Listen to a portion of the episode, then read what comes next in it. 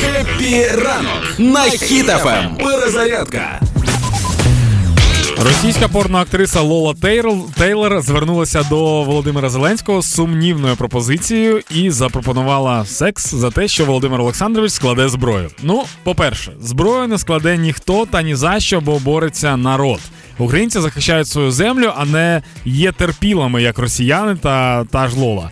По-друге, Лола це як стара дідова машина. Заохочувати людину сексом з Лолою це те саме, що заохочувати ювеліра цеглою. Лола чудова метафора російського народу, а її партнери по знімальному майданчику чудова метафора влади РФ. Так завжди було і завжди буде. І з сексуальністю це не має нічого спільного. Тож продовжуємо боронити нашу землю. Український народ вже показав, що не збирається здаватися, і показав, як це бути сміливим і свободним. Підтримуємо одне одного та допомагаємо нашим воїнам. Слава Україні!